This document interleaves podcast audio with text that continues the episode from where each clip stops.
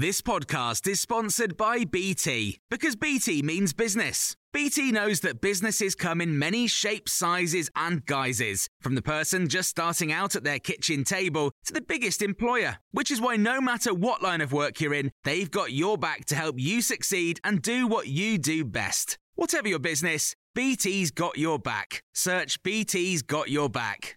This is the Times morning briefing on Monday the sixteenth of January. A twenty-two-year-old man has been arrested on suspicion of attempted murder after a drive-by shooting at a church in central London. It happened on Saturday in Euston as a memorial was taking place for a young woman and her mother. Four women and two children were injured in the attack, with the youngest, who's just seven, critically ill. Labour's calling for Iran's Revolutionary Guard to be formally labelled a terrorist organisation in the U K. It follows the execution of British-Iranian national Alireza Akbari, who'd been accused of spying, something he always denied. The former Deputy Iranian Defence Minister was arrested in twenty nineteen and executed in Iran on Friday.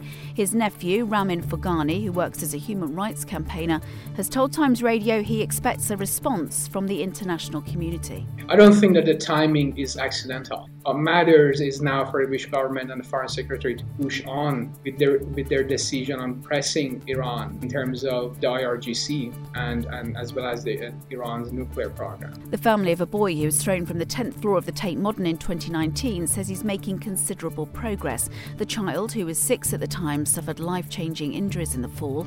His family say he's now able to take part in adapted archery and a form of judo, and his sight and memory are also improving.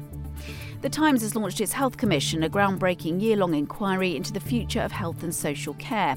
It'll take evidence from across the health service and draw up a radical blueprint for far-reaching reform before publishing its findings ahead of the next election. The Times' Rachel Sylvester is chair of the commission.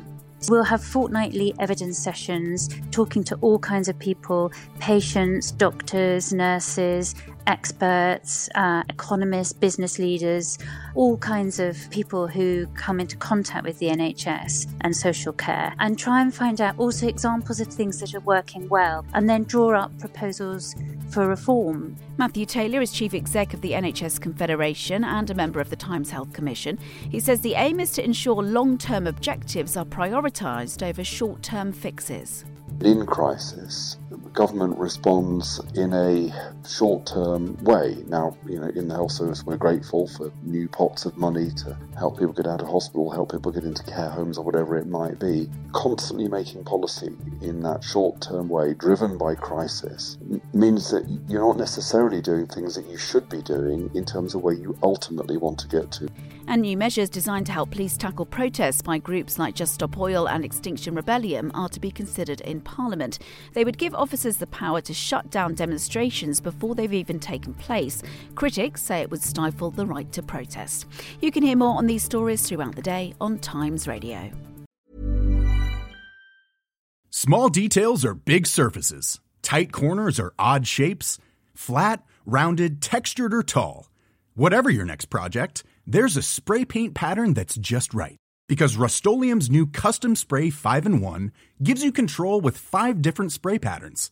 So you can tackle nooks, crannies, edges, and curves without worrying about drips, runs, uneven coverage, or anything else.